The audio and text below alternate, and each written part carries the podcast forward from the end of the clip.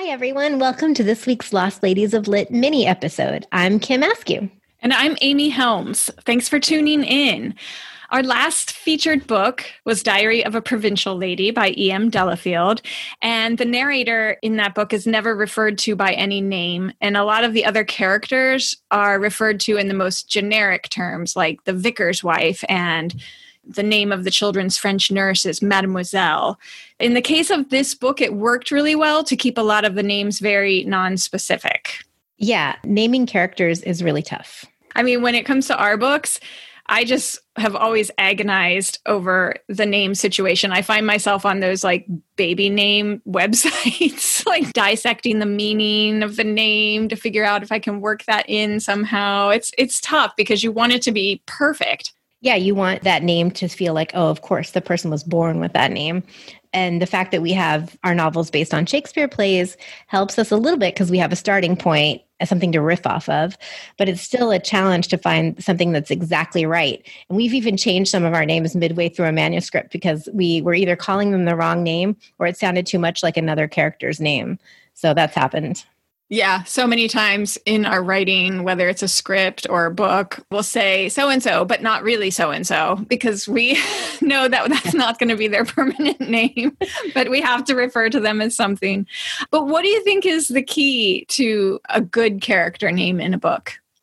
Well, it has to stick with you. So you have to, you don't want to be going back and saying, who is that? You want it to roll off your tongue. You want to sound natural and apropos to the character. But unless you're writing satire or something, you don't really want to veer off into like oddball territory unless right. you're Charles Dickens, I guess. oh my gosh. so, yeah. So, speaking of Charles Dickens, I heard about Martin Chuzzlewit mm-hmm. um, that he, before he chose that name, he had a bunch of other names in mind, like um, Martin Sweezleden, Martin Sweezleback, Martin Chuzzletoe, Martin Chubblewig, Martin Chuzzlewig, before he finally settled on what was it again? Now I don't even know the, the Martin Chuzzlewit. Yes. Yeah. Okay, so any of those names actually could have worked, I think, but it's yeah. because he's so good at naming characters. Um, he's the undisputed master. Uriah Heep, Ebenezer Scrooge, Fezziwig. They're all mm. great. Mm-hmm. He actually even had a character who was a mean schoolmaster in Hard Times that was called Mr. M'Choakumchild I mean, so hilarious in its literalness there. Yeah, that's a memorable and terrifying one at the same time. so let's talk about our favorite character names in books. But before we do, I just remembered did you know that Hal from uh, 2001 Space Odyssey, the novel by Arthur C. Clarke, um, is consecutively and alphabetically one letter off from IBM? I did know that actually. It's a very good Jeopardy question, right?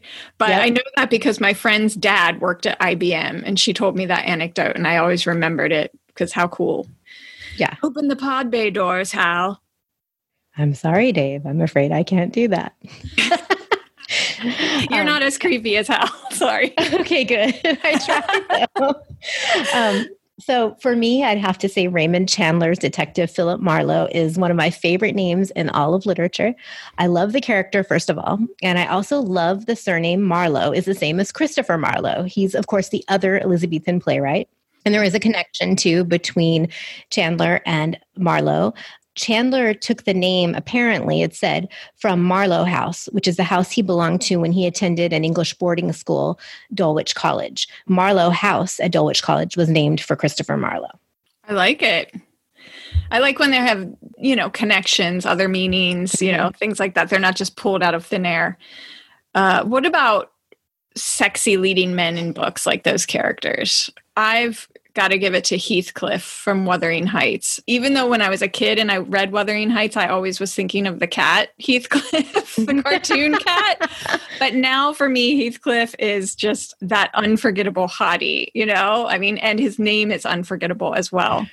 Okay, aside from the the cat Heathcliff, which now has completely ruined. Have I ruined it? Oh no, I I've somehow didn't it. really think about the two together because I was going to say Heathcliff is a beautiful. It's a very sexy name. I mean, it's really good. Um, and then there's Fitzsimmons Darcy. A lot of people don't actually know his first name, but it's Fitzsimmons. That's too much of a mouthful, actually, really. Can you imagine if we had to keep reading Fitzsimmons like over and over in Pride and Prejudice? I'm glad I it just stuck to asleep. Mr. Darcy. Yeah. Uh, but speaking of uh, sexy guy names from novels that are a mouthful, the one that I've always loved saying is Ralph de Bricassart. I don't know, but de Bricassart from birds. it just it's fun to let that roll off your tongue and i think ralph combined with de Bricassart is just the weirdest contrast Uh, so i don't think i'll ever forget that name nor will Oh i my God. forget watching that with you like That's however that's one of our great. We have so many great memories of watching this kind of stuff together. we Um, laughed so hard watching we did movie. laugh really hard.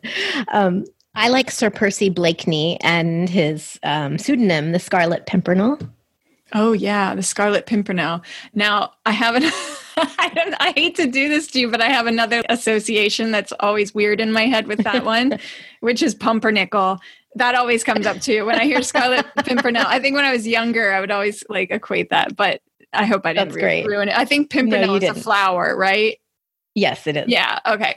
And actually, about that book, I just learned that that book was written by a woman. I had no idea. Yeah, it's Baroness Orczy. I hope I'm pronouncing it right. And she was a real person, obviously, but her name sounds straight out of fiction. Yeah, it So, does. Good name. um, what about Tristram? Tristram Shandy. People often get that wrong, which I did just now, and say Tristram when it's actually Tristram. Tristram. It's almost a tongue twister. It's hard Mhm. to say that way. But either way, I think it's a good name. You're right. But let's talk about some ladies. Yes, We've got Hester Prynne from The Scarlet Letter. That's a pretty good name. That's really good. And Bathsheba Everdeen from Far From the Madding Crowd, which many times I have accidentally said Far From the Maddening Crowd because Yeah. somehow I want to say maddening. Anyway, Yes, I agree. Anna Karenina, she has to make the list. And if we are going to talk about kids' books, my favorites would be Pippi Longstocking. I love that name. And, her, Great. and Hermione Granger is really good too. She wouldn't be the same if she was just named Lisa or No. something like that. they're so memorable, as is Inigo Montoya. Hello, my name is Inigo Montoya. You killed my father. Prepare to die. Can you imagine if his name was just like Paul Rogers? Or even No. Ralph de Bricassart Ralph, yeah. Hello, my name is Ralph. DeBrick. Um, what about Natty Bumppo from James Fenimore Cooper's Mhm. Leather Stocking Tales? I don't even think I read that, but I know that name, Natty Bumppo. yes. And then Atticus Finch, of course, and Boo Radley from To Kill a Mockingbird. Those are both Okay. good ones. I have one that you're going to love. What? Um, Horatio Hornblower from the C.S. Forester series. Oh, You guys, Amy was obsessed with this series. Obsessed I mean, with it. still am obsessed with True. it. I Good love point. it. That character name is flat out ridiculous. I acknowledge that. But when I was in my 20s, I read every book in that series. And Ioan Gruffudd, I don't know how you say his last I think name. it's Griffith. Griffith. Welsh. That's like the Welsh Griffith. Yeah. He, he played him in the television miniseries on A&E and that whole thing was just so swoon worthy. which the you books got are- me into that, and I loved it. I always love a good seafaring novel, which is kind of funny because I don't I don't think anybody would look at me and think that I would be into that, but I have sitting on my nightstand right now William Golding's To the Ends of the Earth, which is another nautical trilogy. And that was adapted into a BBC miniseries starring Benedict Cumberbatch, which also a good name. Great name. That's a real name, but I mean Yes. that was that's one somebody would write. It's true. But yeah, love me my British sailors. I think you were probably in the British Navy in one of your former lives. Maybe. Uh, but I did discover that I know how to make hardtack in case I ever need to do that. Now I know that I can make bread that will last for six months. oh yeah, you mentioned that a few months ago. Um, your attempts at pandemic bread baking didn't really turn out as you expected. no, it was a tremendous fail. So this is when pandemic is first starting and everybody's getting into baking bread and there's no bread on the store shelves, mm-hmm. right? Slim pickings basically. So I was like, oh, I can make some bread like everybody else that I'm seeing on the internet. And so I used a package of yeast in my cabinet that had probably been sitting there for like 15 years, something maybe not 15, maybe You 7 almost years. said twenty. no, it, it, was like, yeah, it was a really old envelope. And then I learned that, oh, yeah, yeast has a shelf life and it's not seven years. So um, that bread came out like a brick. And by that point in time, there was no way you were going to be getting any instant yeast in your grocery orders. It was gone everywhere. I thought, well, maybe I should try making my own yeast from scratch. so I looked up the recipes on the internet. It involves like soaking raisins and grapes on your counter in like sugar water and stuff the first batch turned out like a layer of mold on the top after a couple days.